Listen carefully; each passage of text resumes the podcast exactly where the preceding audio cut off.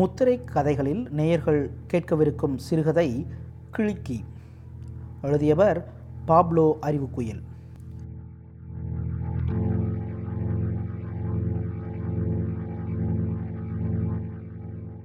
Pablo அறிவுக்குயில் என்னும் அறிவழகன் தலித் எழுத்தாளராக தம்மை அடையாளப்படுத்திக் கொள்பவர். அரியலூர் மாவட்டம் வெண்மான் கொண்டான் என்னும் ஊரைச் சேர்ந்தவர். பள்ளி ஆசிரியர். தொண்ணூறுகளின் இடைப்பகுதியிலிருந்து இவர் எழுதி வருகிறார். விடியல் பதிப்பகத்தின் மூலம் உருவாக்கப்பட்ட விளிம்பு அறக்கட்டளை மூலம் இவரது முதல் சிறுகதை தொகுப்பு வெளிவந்துள்ளது. சாதிய ஒடுக்குமுறைகளுக்கு எதிரான கலகக் குரலாக இவரது கதைகள் அமைகின்றன. தலித் மக்களை தம் படைப்புகளில் இரத்தமும் சதையுமாக வெளிக்கொண்டு வந்தவர் பாப்லோ அறிவுக்குயில் என்று சொல்ல முடியும். தமிழ் தலித் இலக்கிய வரலாற்றில் இவருக்கு தனித்த இடம் உண்டு நேயர்கள் இப்பொழுது கேட்கலாம் கிளிக்கி சிறுகதை.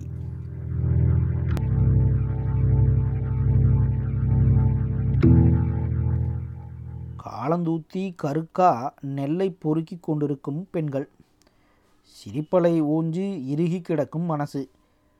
தலைக்கோழி உசுப்பி விட்ட நேரத்தில் எழுந்து மூணு மணியில் இருந்து பொசாய நாலு மணி வரை போரடித்ததால் உண்டான களைப்பில் உள் ஒடுங்கிய முகத்தோடு ஆண்டைகள் பிழிந்து கொண்டு கெடாசிய உடம்பில் வேர்வ நசநசப்பில் தூசு தும்பைகள் அப்பி கிடக்க பொனை சுத்தி சுத்தி அசந்து போய் நடக்கும் மாடுகளை பிடித்து கொண்டு கூலியாக கொடுத்த அஞ்சரை மரக்கால் நெல்லோடு போரடிக்காரர்கள் ஊடு போய் கொண்டிருந்தார்கள். கலகல பேச்சோடு சென்றவர்கள் தீஞ்ச கள்ளியாய் மலர்ச்சியிழந்த முகத்தோடு இருந்தார்கள்.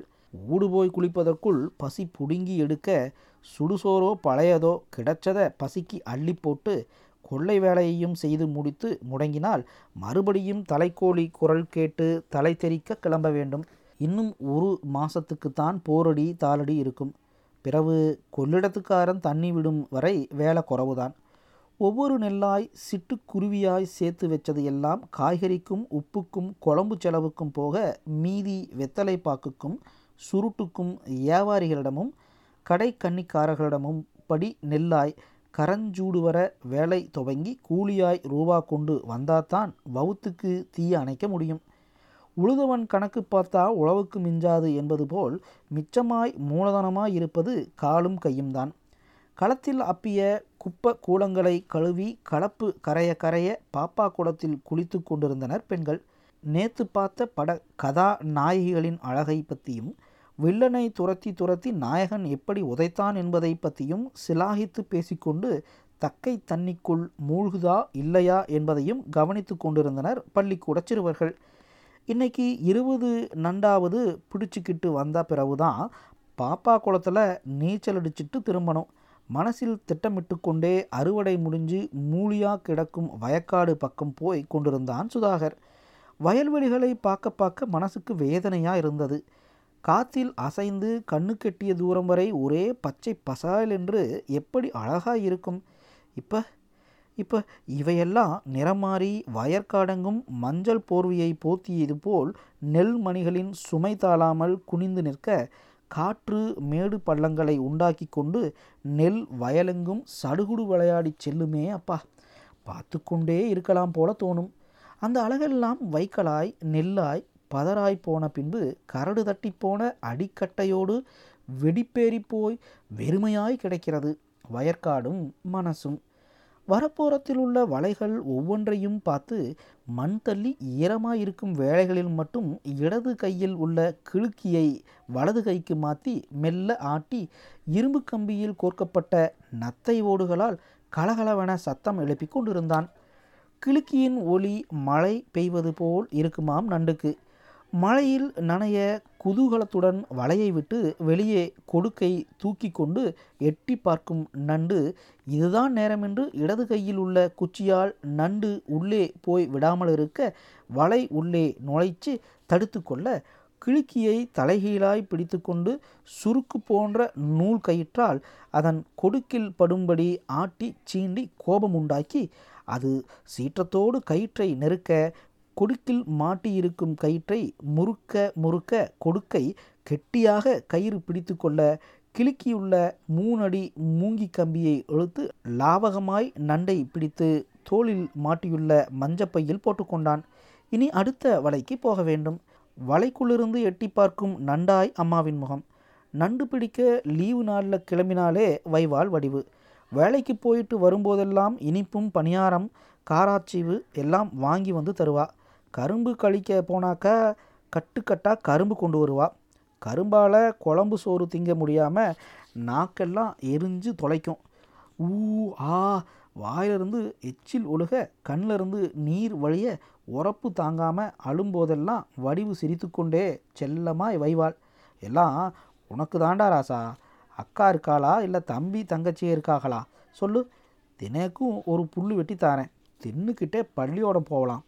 கண்காணாத பண்டத்தை கண்டதை போல இப்படியா நாக்கு வெந்து போறாப்புல திங்கிறது? அம்மா ஏன் இப்படி நம்மக்கிட்ட சொல்லாமல் மனசு துடிச்சது? குழம்பி போனான். ஒழுங்கா பள்ளியோடம் போய் கொண்டிருந்தவனும் எட்டாம் படிக்கும் தெரு பையன்களின் கேலிக்கும் கிண்டலுக்கும் தாக்கு பிடிக்க முடியாமல் படிப்புக்கு முழுக்கு போட்டு ஒரு மாதம் ஆனது ஏண்டா பள்ளியோடம் போகலையான்னு கேட்க ஒரு நாதி இல்லை. ஊ ஊறிஞ்சான் வானக்கண்ணன் திருப்புட்டான். எல்லோரும் இன்னமும் பள்ளியோடம் போய்க்கொண்டுதான் இருக்கிறார்கள். அவன் அவனுக்கு அப்பனாகி இருக்காங்க. கவலை இல்லை. நினச்சி பார்க்கும்போதெல்லாம் ரெண்டு மூணு துளி கன்னத்தை நினைக்கும். அந்த ஒத்த புளியை நினச்சிட்டா போதும். துளி நேர்கோடாகி விடும். அஞ்சாப்புக்கு மாறின பிறகு தான் வானக்கண்ணன் மரம் ஏற கற்றுக் கொடுத்தான். ஒன்றாம்பு ரெண்டாம்பு படிக்கும் போதெல்லாம் பெரிய பெரிய பசங்க எல்லாம் புளியம்பழம் செங்காய் எல்லாம் பறித்து பறித்து போடுவானுங்க. எலே எனக்கு ஒரு பழம்டா இல்லை செங்காயாச்சும் போடுடா. சுதாகர் நாக்கில் நீர் சுரக்க கெஞ்சுவான். மரமேறி பழம் பறிப்பவன் சூறா காட்டுவான். அப்பைக்கு அவன் வைக்கிறது தான் சட்டம். பழம் போடுங்க சாமின்னு சொன்னால் தான் போடுவேன். ம் நான் சொல்ல மாட்டேன். அப்போ நானும் போட மாட்டேன். உன்னால் முடிஞ்சால் நீ வந்து பறிச்சுக்கடா. இலை இலை சொல்கிறேன் போடுடா. அப்படி வா வழுக்கி. ம் ம் பட்டுன்னு சொல்லு. பையில் சோட்டான் சோட்டானாய் பழங்களை பறித்து வச்சிருப்பான். ஓடுடைச்சு பழத்தை பிதுக்கி எச்சி பண்ணி காமிச்சு வேடிக்கை காண்பிப்பான். அதை பார்க்க பார்க்க நாக்குலிருந்து ருசி எச்சிலாய் வழியும் கடவாயில். கல்லெடுத்து அடிக்கலாம் என்றால் இவனுக்கு குறியாய் கல் எறிய தெரியாது. இதோ சோட்டாம்பழம் பிடிச்சுக்கடா சுதாகர். பழம் மண்ணில் விழாமல் பிடித்துக்கொள்ள இவன் கையை தூக்கி கொண்டு மரத்தையே பார்த்து கொண்டு நிற்பான். இதோ இதோ பிடிச்சுக்கடா. அணிக்கடிக்கு பக்கத்தில் நிற்பவனுக்கு பழத்தை போட்டுவிட்டு ஆஹா ஆஹான்னு சிரித்து கேலி கொட்டுவான் சுதாகருக்கு முகம் சிவந்து போய் கண்ணு தண்ணி எட்டி பார்க்கும். நான் சொல்கிறத அப்படியே சொல்லுடா பழம் போடுறேன். சாமி நீங்கள் சொல்கிறத கேட்குறேன் எனக்கு பழம் போடுங்க. என்னடா காதில் விழுதுதா சொல்லுவியா? சாமி நீ சொல்கிறத கேட்குறேன் பழம் போடுடா. நான் போட மாட்டேன். ஒழுங்கா சொல்லுடா. ம் சொல்கிறேன் சாமி நீங்கள் சொல்கிறத கேட்குறேன் எனக்கு பழம் போடுங்க. போதுமா? இன்னொரு தாட்டி சொல்லட்டா? மரத்தில் இருப்பவனுக்கு கிரீடம் வச்சாப்புல ஒரே மகிழ்ச்சி துள்ளல்தான். டவுசரில் நொப்பி வச்சிருக்கிற பழத்தை எல்லாம் கத்திக்கொண்டே போடுவான். கீழே ஓடு தனியாக பழம் தனியாக பொறுக்கி கொண்டு சாமியாம் சாமி இவர் என் ஆண்டப்பாரு போடா பானவரா சொல்லிவிட்டு திரும்பி பார்க்காமல் ஓடுவான். மரத்தில் இருக்கிறவன் இறங்குறதுக்குள்ளே பள்ளிக்கூடம் போயிருப்பான். அடுத்த நாளும் இதே கூத்து தொடரும். பக்கத்து மதவுக்கடியில் பைய வச்சுட்டு மாங்காய் திருடி திங்கிறது முதல். வானக்கண்ணன் பொம்பளை பிள்ளவை கிட்ட இருந்து காகித பென்சிலு பேனா திருறது வரை எல்லா திருவிளையாடல்களும் நடக்கும்.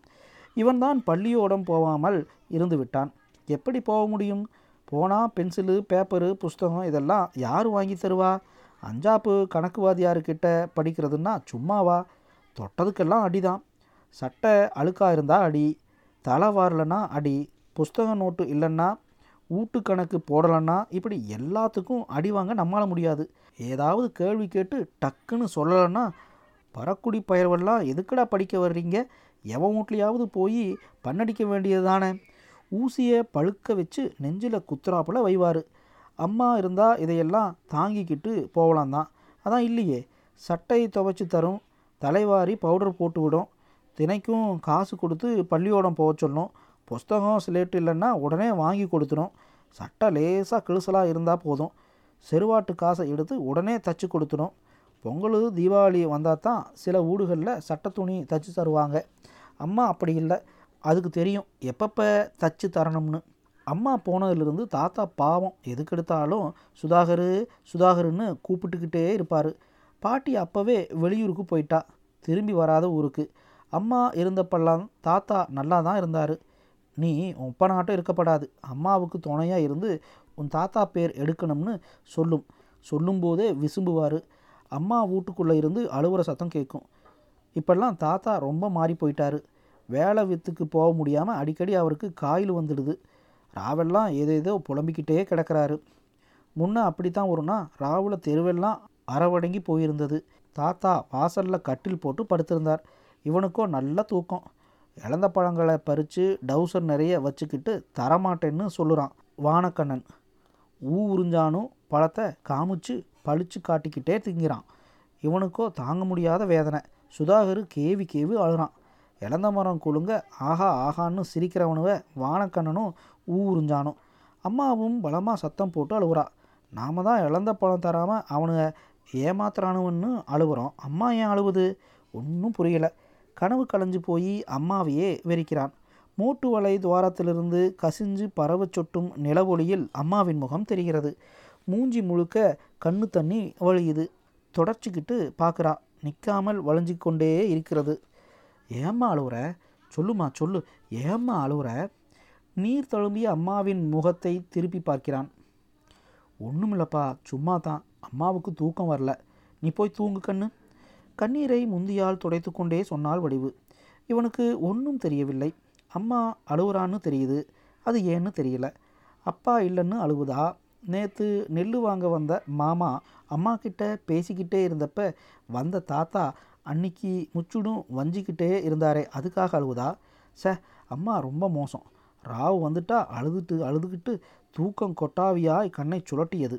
அப்படியே போய் பாயில் படுத்து கொண்டான் அதற்கு மேல் அம்மா அழுதாளா அவனுக்கு தெரியவில்லை. சுதாகருக்கு இப்பெல்லாம் தூக்கம் வருவதே இல்லை. அம்மா இருந்த போதெல்லாம் இப்படி இல்லை. சாப்பிட்டு முடிஞ்சதும் தாத்தா கிட்ட வெத்தலை வாங்கி போட்டுக்கிட்டு ராஜா ராணிக்கு அதை சொல்ல ஆரம்பிச்சிடும். கதை குகை குகையாய் தாவி ராஜா ராணியை கண்டுபிடிக்கிற வரைக்கும் நீளும். வாளை உருவிக்கொண்டு ராஜா அரக்கனோட சண்டை போடும்போது மனசில் பயம் காட்டும் வாள் சத்தமும் அரக்கனின் சிரிப்பு சத்தமும். அம்மா பயமாக இருக்குது வேற கதை சொல்லு. சிரிச்சுக்கிட்டு கிளிக்கதை மொயில் கதை சொல்லும். கேட்க கேட்க சலிக்காது. எப்போ தூங்கினோம் எதுவும் தெரியாது. காலையில் எழுந்திரிச்சா நெல் வாங்க வரும் வடக்கி தெரு மாமா கிட்ட சிரித்து சிரித்து அம்மா பேசிக்கிட்டு நிற்கும் என்னதான் பேசிக்குவாங்களோ எதுவும் தெரியாது. தாத்தா தூரத்தில் வரும்போதே மாமா கிளம்பிடும். வடிவு கிழவன் வாரான். நான் அப்புறம் வாரேன். அம்மா கை நீட்டி வாங்கும். மாமா எவ்வளவு கொடுத்ததோ தெரியாது. பள்ளியோடம் போகும்போது மட்டும் காசு கொடுக்கும் அம்மா. பத்து பாஞ்சு வலைகளில் கிழுக்கி ஆட்டி இருப்பான். ஏழு நண்டு தேறி இருக்கு. தாத்தா வேலைக்கு போகிறது சோத்துக்கு தான் ஆகுது தாத்தா வெத்தலை சீவலுக்கு சுடுதண்ணிக்கு வானக்கண்ணன் கூட திருட்டுத்தனமாக ரெண்டாம் ஆட்டத்துக்கு இப்படி தொட்டதுக்கெல்லாம் காசு வேணும். என்ன செய்வான்? எல்லாம் நண்டு வித்தாத்தான் முன்பெல்லாம் ஒரு நண்டை பத்து பைசாவுக்கு கேட்பாங்க. எல்லா பொருளுக்கும் விலை ஏறிடுச்சு. நண்டு மட்டும் என்ன சும்மாவா? மானா வாரியாவா கிடைக்குது? வாரி கொண்டாந்து எல்லாத்துக்கும் இனாமாக கொடுக்கறதுக்கு ஒவ்வொரு நண்டா பிடிச்சி பார்த்தா தான் தெரியும். கேட்குறவளுக வலிக்காமல் கேட்குறவாளுவ இது நல்லா இல்லை இது பெருசாக இல்லை. மொத்த நண்டையும் வாங்கிட்டு வாய் கூசாமல் நாளைக்கு வாங்கிக்கப்பா. எத்தனையோ முறை கடனுக்கு கொடுத்துருக்கான். அந்த காசு அவ்வளவுதான். திரும்ப கேட்டாக்க ஆமாம் கொடுக்கு உடைஞ்சதையும் செத்து போனதையும் கொடுத்துட்டு காசு கேட்குறான். பாரு கந்து வட்டி காரணாட்டம் ம் இந்தா எட்டனா. என்னமோ அவளுக்கிட்ட பிச்சை கேட்குற மாதிரி இல்லை எட்டனா முக்கால் ரூபா கொடுக்குறாளுவ. இப்போதெல்லாம் கண்ணோட பிறந்த காசியானாலும் சுதாகர் கடன் கொடுப்பதில்லை. அப்படி யாராவது கடன் கேட்டால் பிடிச்சிட்டு வந்ததெல்லாம் மனமாற குளத்தில் கொண்டு போய் கொட்டினாலும் கொட்டுவேனே ஒழிய கடன் தரமாட்டேன் என்று முகத்தில் அடித்தார் போல சொல்லிவிடுவான் சுதாகர். வயல் விளைஞ்சு இருக்கும்போது கிடைக்கும் நண்டை காட்டிலும் அறுவடை காலங்களில் பிடிச்சி வரும் நண்டு ருசியாக இருக்குமாதலால் விற்பது அத்தனை சிரமமில்லாத காரியம் என்பதால் பேச்சினில் கொஞ்சம் கரார்த்தன்மை இருக்கும். பாஞ்சு நண்டு மேலே தேரிடுச்சு நண்டு பாஞ்சு காசுன்னா விரல் விட்டு கணக்கு பார்த்து கொண்டே வயலை விட்டு வரப்பில் ஏறினான். வயலில் நெளிந்து நெளிந்து வேகமாக கம்மாய் ஓரமாயுள்ள புதறு பக்கம் ஓடிக்கொண்டிருந்த பாம்பை எங்கோ வட்டமிட்டு பறந்துக்கிட்டு இருந்த பராந்து பராச்சுன்னு லாவிக்கிட்டு பறந்தது. சுதா மனசுக்குள் நெளிந்து நெளிந்து தலை தூக்கி மலர்ந்தது மகிழ்ச்சி. நண்டு பிடிக்க வரும்போதெல்லாம் சந்தோஷம் ஒரு பக்கம் இருந்தாலும் பயம்தான் வேகமாய் உலுக்கி எடுக்கும். வலைகளிலிருந்து நண்டுக்காக காத்திருக்கும் போது பாம்பு வந்து எட்டி பார்க்கும். தனியாளாய் வந்தால் உட்டேன் சவாரின்னு நாலஞ்சு வயக்காடு போய்தான் நிற்பான். வானக்கண்ணன் துணைக்கு வந்தான்னா எப்படியும் அந்த பாம்பை அடித்து கொன்னுட்டு தான் அந்த இடத்த விட்டு நகருவான். ரெண்டே காருவா தேரும். தாத்தாவுக்கு சுடுதண்ணிக்கும் வெத்தலை சீவலுக்கும் போய் மீதி ரூபாய்க்கு வானக்கண்ணன் கிட்ட கூட சினிமா பார்க்கலாம். புது தெம்போடு பாப்பா குளம் நோக்கி நடக்கலாம் நான் பொழுது சாஞ்சு கொண்டே வருது. நண்டு பையையும் கிளிக்கியையும் கரையில் வச்சுட்டு வயக்காடெங்கும் நடந்த களைப்பு தீர குளித்துவிட்டு குளக்கரையை விட்டு தெரு போகும் சாலையில் இறங்கினான். ஆலோசர காட்டாமனுக்கு மறைவிலிருந்து சுருட்டு நாத்தமும் பேச்சும் வந்தது. யாராவது இருக்காங்களா? நமக்கென்ன? என்று அலட்சியத்துடன் போனவனை ஈர்த்தது குரல். சீமக்கருவேல் மரத்தடியில் ஒன்றுக்கு இருப்பதைப் போல குந்தி கொண்டு கேட்டான். பேச்சு சத்தம் தெளிவாக கேட்டது. கோவிந்தண்ணன் பொண்டாட்டி இப்போ எங்கண்ணா இருக்கா? பார்க்க முடியல. அவள் எங்கே இருக்கான்னு யாருக்கடா தெரியும்? கோவிந்தன் அவளுக்கு ஒரு பிள்ளைய கொடுத்துட்டு கேரளா பக்கம் ஓடினவன் தான் இப்போ அங்கே ஒருத்தியை கட்டிக்கிட்டு குடும்பத்தோடு இருக்கான்னு போயிட்டு வந்தவங்க சொல்லிக்கிறானுவ. இவன் எத்தனை நாளைக்கு தான் ஒண்டி கட்டையாக கிடப்பா? பவுரு தான் சோத்தை திங்கும். அது என்ன மண்ணையா திங்கும்? நெல் வியாபாரம் செஞ்சுக்கிட்டு இருந்தானே வடக்கு தெரு சின்னசாமி மாவன் கலியபெருமா ஆமாம் ஆமாம் தெரியும் சொல்லு. கண்ணாலம் பண்ணின மூணாவது மாதமே பொண்டாட்டியை துரத்தி விட்டுக்கிட்டு கோயில் காளையாட்டமாக தெரிஞ்சுக்கிட்டு இருப்பானே. அந்த பயதானே? ஆமாம் தம்பி அந்த பயலே தான். நெல் வாங்க கோவிந்தனன் வீட்டுக்கு அடிக்கடி போயிட்டு வந்துட்டு இருந்தான். புருஷன்தான் கூட இல்லையே. என்ன பண்ணுவா அவ சொல்லு? கிழவனும் சோறு கிடைச்சா போதும்னு ஆண்ட ஊடு வெள்ளையே முடங்கிக்குவான். ஊடு தனியாக இருக்கா? அவங்களுக்கும் வசதியாக போச்சு. இப்படியே ஆருக்கும் தெரியாமல் ஒரு வருஷ காலத்தை இருந்திருக்காங்க. அப்புறம் அப்புறம் என்ன அப்புறம்? அது எப்படியோ கிழவனுக்கு தெரிஞ்சு சத்தம் போட ஆரம்பித்தான் ருசி கண்டவனாச்சே. அவ்வளோ லேஸில் விட்டுட்டு போயிடுவானா? அவளை இழுத்துக்கிட்டு ராவோட ராவா ஓடி போயிட்டான். அவள் பேர் கூட வடிவு தானே அட என்னடாப்பா இது சாலாக்கு பேச்சு? விளையாடுறியா? என்ன விளையாடுறியாங்கிறேன். அவள் கல்யாணத்துக்கு அப்புறமும் உங்கள் கூட பேசுகிறா போகிறான்னு தானே கோவிந்தனன் அவளை விரட்டி விரட்டி அடித்தாரு அதுக்கு பிறகு தான் நீயும் ஊரை விட்டு ஓடினவன் ரெண்டு மூணு வருஷம் கழித்து இப்போ தானே வந்திருக்க?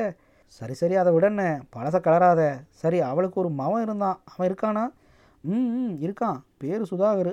பாவம் பள்ளியோடம் போயிட்டு இருந்தவன் இப்போ வய வயலாக அலைஞ்சு நண்டு பிடிச்சு விற்றுக்கிட்டு இருக்கான். அவனை பார்த்தா ஊஞ்சாயலாக இருக்குதுன்னு ஊருக்குள்ளே பேசிக்கிறாங்களோய். சரி கிளம்புங்கண்ணே போவோம். மரத்தடியிலிருந்து எழுந்தான் சுதாகர். துளி துளியாக பெருகி கூடாகி வழிந்தோடியது திரை மறைஞ்சது போல தெளிவில்லாமல் தெரிஞ்சது பாதை. எப்போதாவது இருள் விரட்டும் தெரு விளக்குகளெல்லாம் முன்னிலும் அதிகமாய் சுடர்விட்டு தெருவெங்கும் வழிந்தோடியது வெளிச்சமாய்.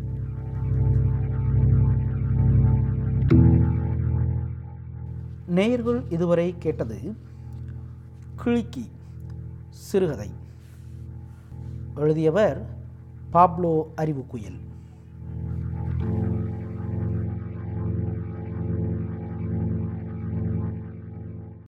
இன்றைய தினமும் நேயர்கள் இரண்டு சிறுகதைகளை கேட்க உள்ளீர்கள்.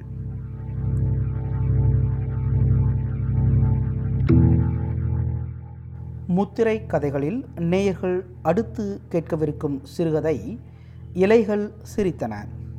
எழுதியவர் பாதசாரி.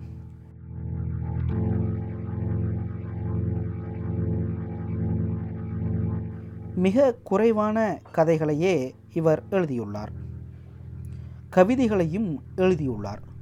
கொல்லிப்பாவை லா மீட்சி புலரி இனி புதுயுகம் ஆகிய சிறு பத்திரிகைகளில் இவரது ஆக்கங்கள் வெளிவந்துள்ளன. வாழ்க்கை என்ற மாபெரும் இயந்திரத்தின் பற்சக்கரமாக பொருந்தி போவதில் இவரது பாத்திரங்களுக்கு தயக்கம் இருக்கிறது அதன் விளைவாக மனித உறவுகள் சிக்கலாகின்றன. ஆனால் இயந்திரம் இரக்கமற்றது. அதற்கு பொருந்தாத உறுப்பை தகர்த்தெறியவே முற்படுகிறது எனும் இவரது கதைகள் குறித்த மதிப்பீடு இவரை புரிந்து கொள்ள உதவும். நேயர்கள் இப்பொழுது கேட்கலாம் இலைகள் சிரித்தன. சிறுகதை.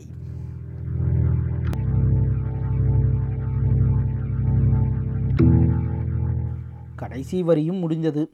புத்தகத்தை மூடி நெஞ்சு மீது வைத்து கொண்டேன். கழுத்தை சற்றே எம்பி தலையணையை சரித்து கிடையாக்கி அப்படியே கண்மூடி கிடந்தேன். எந்த ஒரு புத்தகமுமே அது எவ்வளவு நல்லதாயினும் வாசிப்பு முடிந்தவுடன் ஒரு இனம் புரியாத பள்ளத்தை உணரச் செய்கிறது. வெறுமை என்று கூட சொல்லலாம். எதிர்மறை அர்த்தத்தினாலான வெறுமை அல்ல சும்மா ரயில்வே ஸ்டேஷனுக்கு போய் ஒரு பிளாட்ஃபார்ம் டிக்கெட் வாங்கி கொண்டு உள்ளே நுழைந்து விடைபெற்று செல்லும் ஒரு ரயிலின் முதுகை பார்த்துவிட்டு பின் திரும்பவே உணர்வுந்தாமல் பாதங்கள் நிற்குமே அப்போது போலான வெறுமை என்று சொல்லலாம். பெரும்பாலும் நல்ல நாவல்களை வாசிக்கும்போது இது தீவிரமாக உணரப்படுகிறது. மிகுந்த மன அவசமூட்டிய வாசிப்பாகிவிட்டிருந்தால் இந்த வெறுமையின் அமைதி நீண்டு கண் திறக்காமல் விழித்து கிடப்பேன். கண் திறந்தேன். டியூப் வெளிச்சம் அறைக்குள் ஒரு கனத்த தன்மையை உணர்த்தியது. அமைதி நீண்டு இருந்திருக்கிறது. பஞ்சாலையின் இயந்திர சத்தமா அல்லது எங்கோ ரயில் போகும் ஓசையா என்று அவதானிக்க முடியவில்லை. பல இரவுகளாக முயன்றும் இதில் எது என்ற குழப்பத்திற்கு விடையை காதாலும் சரி மனக்காதாலும் சரி உணர முடியவில்லை. ஊரே உறங்கும்போது படுக்கையில் நான் மட்டும் தனித்திருந்து எழுதவோ படிக்கவோ செய்வதுதான் எனக்கு வாழ்க்கையில் மிகுந்த மகிழ்ச்சியை தருவதில் முதன்மையானது. இரவில் ஒவ்வொரு க்ஷணத்தையும் மனம் நக்கி நக்கி கழிக்கிறது.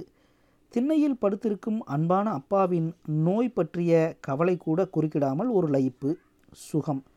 இரவுதான் எனக்கு நண்பன். தத்துவம் வழிகாட்டி எல்லாம். நான் தற்கொலை செய்து கொள்ளாமல் தடுக்கும் காரணங்களில் இரண்டாவது காரணமே இந்த வெறும் இரவுதான். என் கெட்ட பழக்கங்கள் சிலவற்றை ஒழித்து கட்ட வேண்டுமென்ற வைராகியம் அல்லது சபதம் எடுத்துக்கொள்ள போதிய தைரியத்தை தருவது இந்த என் வழிகாட்டி இரவுதான். மறு கன்னத்தை காட்டுவதும் கூட இரவில் மட்டும்தான் எனக்கு சாத்தியம். ஏதோ ஒரு மில்லில் இரண்டு மணி அடிக்கிறது.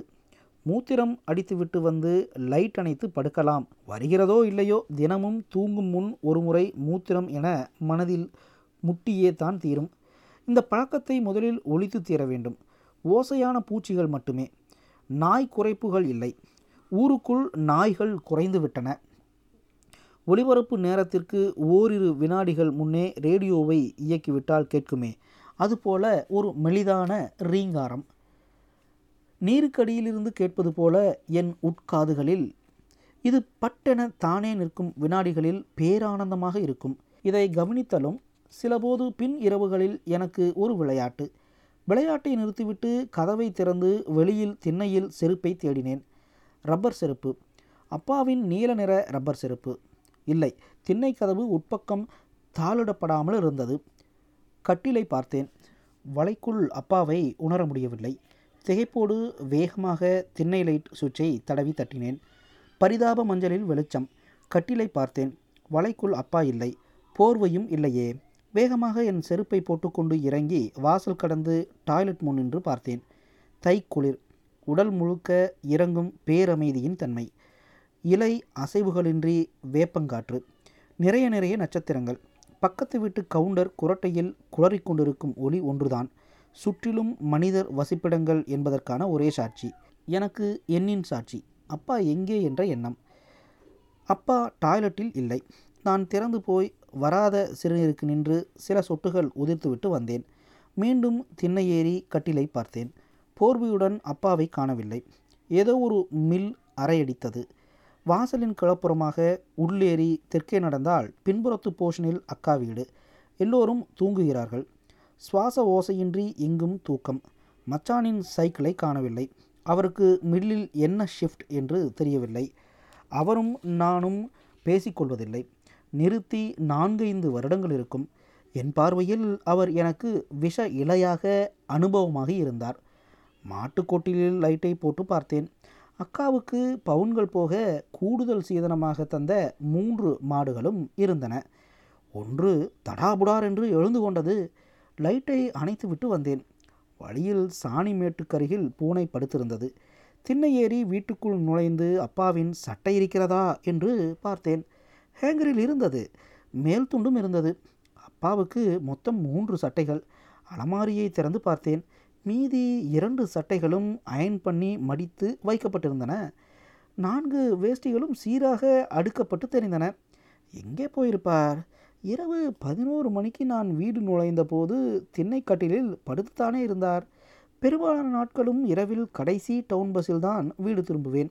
எத்தனை மணிக்கு வீடு திரும்பினாலும் திண்ணை வலைக்கதவு உட்பக்கம் தாளிட்டிருப்பதை நடுவிரலை நுழைத்து டக்கென தாழ் நீக்கி செருப்பை சத்தமின்றி உதரும்போது அப்பா சற்றே கமரி அல்லது லேசாக இருமி தன் இருப்பை காட்டுவார். அப்புறம் நான் தூங்க வேண்டி விளக்கணைப்பதற்கு இரண்டு மணி ஆகிவிடும். படிப்பில் ஆழ்ந்து போய்விடுவேன். அப்புறம் அவரின் கனத்த இருமல் கூட எனக்கு கேட்காது. சில நாட்களில் இந்த இருமலை படிப்பு அமைதிக்கு இடைஞ்சலாக உணர்ந்து அப்பா மேல் எரிச்சல் வருவதும் உண்டு. அப்பா மேல் வீச கெட்ட வார்த்தை பொத்து கொண்டு வரும். கெட்ட வார்த்தை தெரியாத ஒரு மனித ஜீவராசி உண்டுமா தெரியவில்லை. பிரயோகிக்கும் சமய சந்தர்ப்பங்களில் வேண்டுமானால் ஏற்றத்தாழ்வு இருக்கலாம். இன்று நான் வீடு நுழைகையில் அப்பா இருமி காட்டினார். ஆனால் நியாயமான இருமலாக அது இருக்க வேண்டும். ஏனெனில் நான்கு நாட்களாக உடல்நிலை சரியில்லை அவருக்கு. இன்று அப்புறமும் நியாயமான இருமல்களை இருமினாரா என்பது என் ஆழ்ந்த படிப்பினூடே தெரியவில்லை. எங்கே போனார் இந்த அர்த்த ராத்திரியில் நேரமாக ஆக குழப்பம் முற்றிக்கொண்டது வாசல் கேட் கொக்கியை நீக்கி சற்றே திறந்துவிட்டு சாய்ந்தபடி நின்றேன். துக்கம் மறந்து தூங்கி கொண்டிருக்கும் ஒரு இளம் கைம்பெண்ணின் நெற்றியைப் போல படிந்த நீண்ட தெரு. நாற்பது வீடுகள் கொண்ட எங்கள் ஊருக்கு மூன்று தெருக்கள். இந்த வடிவத்தில்.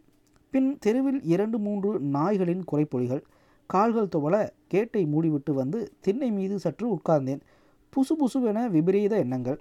எதையும் உரத்து அனுமானித்து கொள்ள முடியவில்லை. அக்கா வீட்டில் போய் படுத்திருப்பாரோ? இருக்க முடியாது. மிகச்சிறிய வீடே. நான்கு குழந்தைகளோடு அக்காவே குறுகித்தான் படுத்திருப்பாள். அப்பாவுக்கு அவர் கட்டிலை விட்டால் வேறெங்கும் தூங்கும் எண்ணத்தையே கூட வரவழைத்து கொள்ள முடியாதே. உறவினர் வீட்டிற்கு போனால் கூட இரவு தங்க மாட்டார். இது ஒரு புதிரின் சுவாரஸ்யம் என சில கணங்கள் விட்டு விட்டு மனதில் உணர்வு எழுந்தாலும் சீக்கிரமே அச்சமும் சோகமும் மனதை புகை மூட்டமாக்கி மூச்சை திணற வைத்தது. முடிவாக பயம் சில கணங்கள் பற்றி எரிந்தது. கலவரத்தோடு துயரத்தின் வெண்மையும் வாட்டியது. போன வருடமெல்லாம் அப்பாவுக்கு உடல்நிலை மிகவும் மோசம். அடிக்கடி வயிறு ஊப்பி மூச்சு பலவீனப்பட்டு கொண்டே இருந்தது. கொஞ்சம் சீக்கிரமே இரவு வீடு திரும்பிய நாட்களெல்லாம் நாள் தவறாமல் நான் ஒரு விபரீத எண்ணம் சுமந்து வந்து கொண்டிருந்தேன். ஊர் முக்கு திரும்புகையில் நாலைந்து பேர் கூட்டமாக தெரிந்தால் போதும். ஓ அப்பாவுக்கு ஏதும்? என்ற பதற்றத்தில் வேகமாக நடப்பேன் அல்லது சைக்கிளை வேகமாக மிதிப்பேன். சில நாட்களில் இரவு. அப்பா இன்று இறந்து போயிருப்பார் என்ற உறுதியான கலக்கத்தோடு ஊர் முக்குக்கு முன்னாலிருந்தே சைக்கிளை விரட்டி கொண்டு வந்திருக்கிறேன். வாசல் நுழைந்து திண்ணையில் வலைக்குள் அப்பா இருப்பது உணர்வானவுடன் ஒரு ரகசிய பெருமூச்சை செருப்போடு கழட்டிவிட்டு படுக்கையில் வந்து சாய்வேன். ஒரு பெரிய இறக்கையின் அக்குளில் பொதிந்து இருப்பதான பத்திரத்தை அப்பாவின் இருப்பால் என் உயிரில் வெதுவெதுப்பாக அனுபவித்து கொண்டே தூங்கிய நாட்கள் அவை. இப்போது கொஞ்சம் தைரியம் பெற்றுவிட்டேன். என்றேனும் ஒரு நாள் மரத்தில் இலையுதிர்ந்து அப்பாவும் காற்றால் மறைக்கப்படலாம் என்றாலும் அப்புறமும் தொடர்ந்து நான் வாழ்க்கையில் இருக்க முடியும் என்ற நம்பிக்கை எனக்குள் மெல்ல மெல்ல உறுதிப்பட்டு கொண்டிருக்கிறது. மாபெரும் லட்சியம் ஒன்றுக்கேனும் தாலி கட்டி கொண்டதினால் என்றல்ல. இலையுதிராத மரமும் உண்டோ? என்ற விதி தத்துவத்தின் மனோஷிய பாவத்தினால் அல்ல சாதாரண விஷயமாகத்தான் வாழ்க்கை சமாச்சாரமாகத்தான் ஒரு மனைவி ஒரு குழந்தை கொண்டு இந்த வாழ்க்கையை அனுபவித்தல் என்பதற்கும் சற்று மேலாக. நான் ஆகிய என்னை தொடர வேண்டும் என்ற அடிப்படை ஆசையினால்தான் அப்பா உதிர்ந்த மரத்தில் நான் இருக்கிறேன். நான் உதிர்ந்த மரத்தில் என் குழந்தை. பின்னால் அது உதிர்ந்த மரத்தில் அதன் குழந்தை. இப்படி நாங்கள் தொடர்ந்து மரத்தில் தொடரும்போது அப்பாவுக்கு என்னால் மரணமில்லை. எனக்கு என் குழந்தையால் மரணமில்லை. குழந்தைக்கு அதன் குழந்தையால். மரம் பிரபஞ்சத்தின் மையம். சாம்பல் மிஞ்சாத சாவு இல்லாதது வரை. பூமியில் சாவுக்கு யாரும் பயப்பட வேண்டியதில்லை. ஆனால் இவ்விதம் நம்பிக்கையான என் சிந்தனைகள் எனக்கு விடிந்தால் காலை வாரிவிடுமே.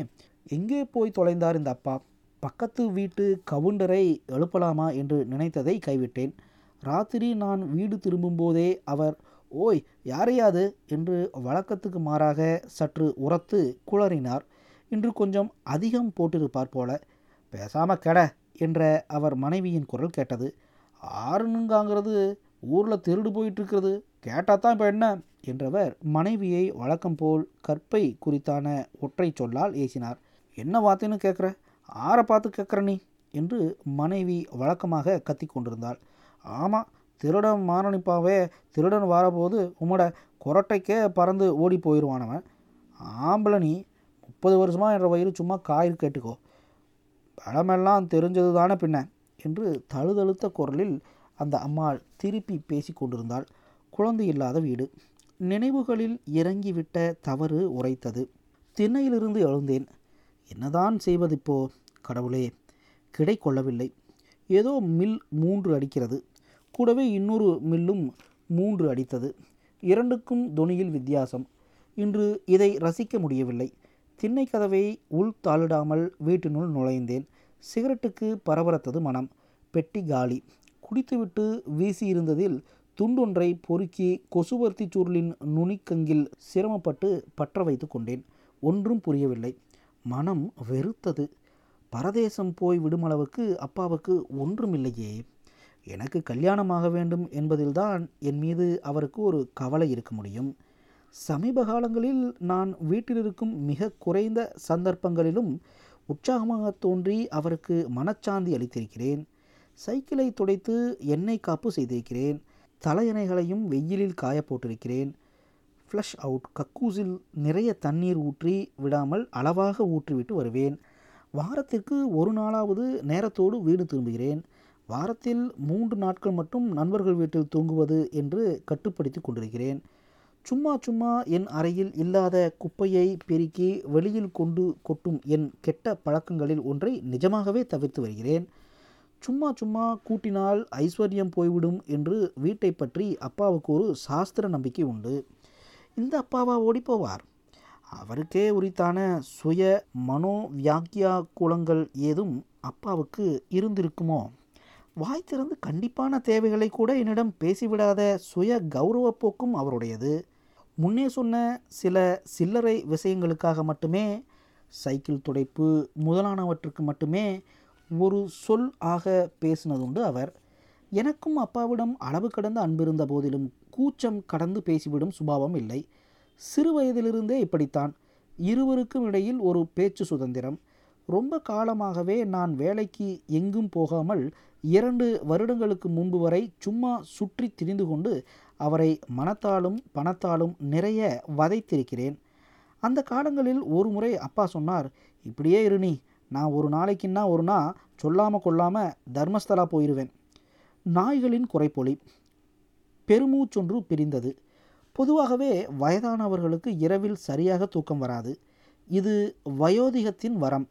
இது வயோதிகத்தின் வரம் தவிர பொருட்படுத்த விபரீதமாக ஒன்றுமில்லை தானே. அப்பாவுக்கு எழுபது வயதாகிறது. உடல்நிலை கொஞ்சம் மோசமே தவிர கடும் மன உளைச்சல் என்று எதுவும் இருக்க நியாயமில்லை அவருக்கு. நானும் சம்பாதிக்கிறேன். இரநூறு ரூபாய் வீட்டு வாடகை தனியே வாங்கிக் கொள்கிறார். ஆனால் வயதானவர்கள் ஒரே அடியாக சந்தோஷமாக இருப்பது கூட நல்லதற்கான அறிகுறி இல்லை என்று நினைத்து பார்த்தேன். அரசாங்கத்தின் மிக உயர்ந்த பதவி ஒன்றிலிருந்து ஓய்வு பெற்ற ஒரு பெரியவர் இரண்டு ஆண்டுகள் மகன் வீட்டில் மிக சந்தோஷமாக இருந்தவர் ஒரு நாள் அதிகாலையிலிருந்து காணாமல் போய்விட்டார். ஒரு துளிக்குறையும் அவர் மனதில் நிழலாக கூட படவிட்டதில்லை என்பதாக தன் தந்தையை பற்றி நண்பர் சொன்னார். ஆன்மீக நூல்களிலும் பெரிய அளவுக்கு நாட்டமில்லாதவராம். நாற்பது வருடங்களாக மனைவி துணை இல்லாதவர். ஒருவேளை அம்மா இருந்திருந்தால் தன் அப்பா இப்படி காணாமல் போயிருக்க மாட்டார் என்று ஆறுதல் காரணமாக ஒன்றை சொல்லி கொஞ்சம் ஆசுவாசப்பட்டார். பெரியவர் காணாமல் போய் பத்து வருடம் ஆகிறது. புதிர் இன்னும் விடுபடவே இல்லை. அன்று நாள் பெரியவர் பிரிக்காமல் விட்ட ஹிந்து பேப்பரை இன்றும் பிரிக்காமல் அப்படியே எடுத்துக்காட்டி மிகுந்த துயரப்பட்டார் நண்பர். கிழக்கு வீதி பக்கமிருந்து ஒற்றை நாயின் குறைப்பு. இன்னொரு அறை அடித்தது. மணி மூன்று முப்பது போல. நெஞ்சுக்குழிக்குள் அமிலம் எரிக்கிறது. திண்ணை கதவை தாளிட்டு லைட் அணைத்துவிட்டு வந்து படுக்கையில் சாய்ந்தால் கண்ணை மூட முடியவில்லை. மெல்ல கிரீச்சல் அடங்கி என் மனதின் ஊஞ்சல் ஒரு கிடையில் நின்றதென்றாலும் கம்பி அதிர்வெண் நடுக்கம் இன்னும் இருந்தது. ஆனாலும் விடிந்தால் அப்பாவை படுக்கையில் பார்க்க முடியும் என்றொரு பலவந்தமான நம்பிக்கை எண்ணத்தில் சில வினாடிகள் இருந்தேன். என்றுமே இல்லாத புதிய விடியல் நம்பிக்கை.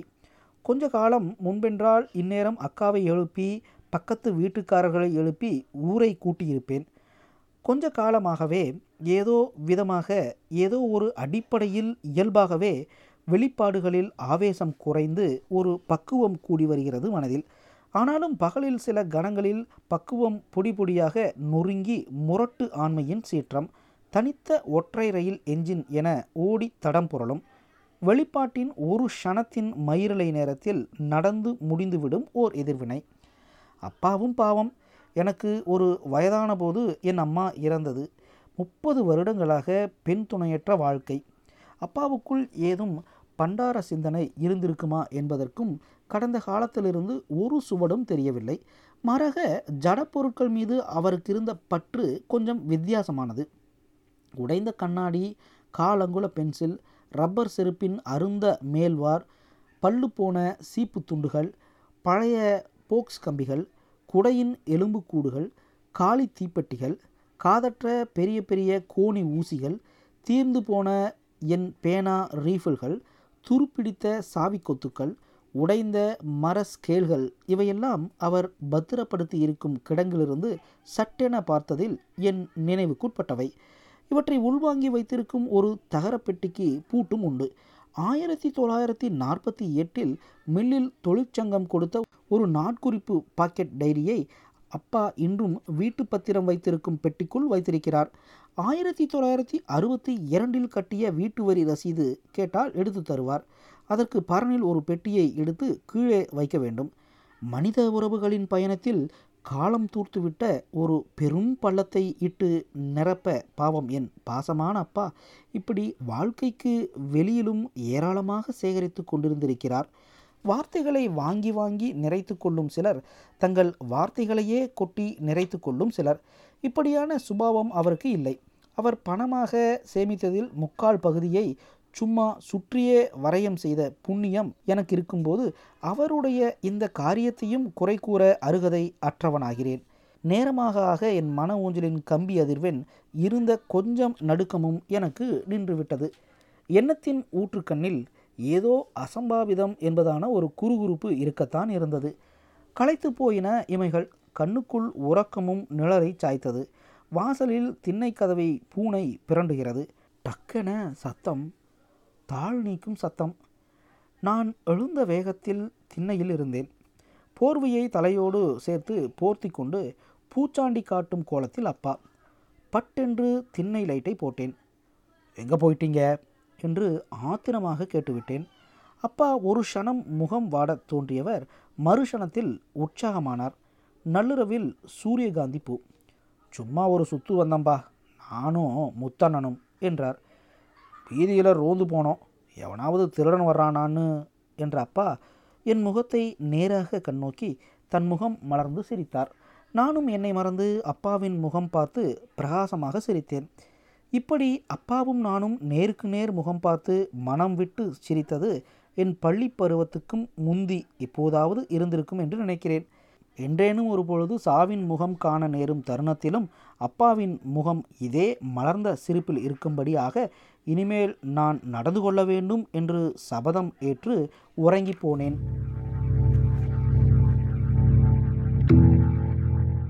நேயர்கள் இதுவரை கேட்டது இலைகள் சிரித்தன சிறுகதை. எழுதியவர் பாதசாரி.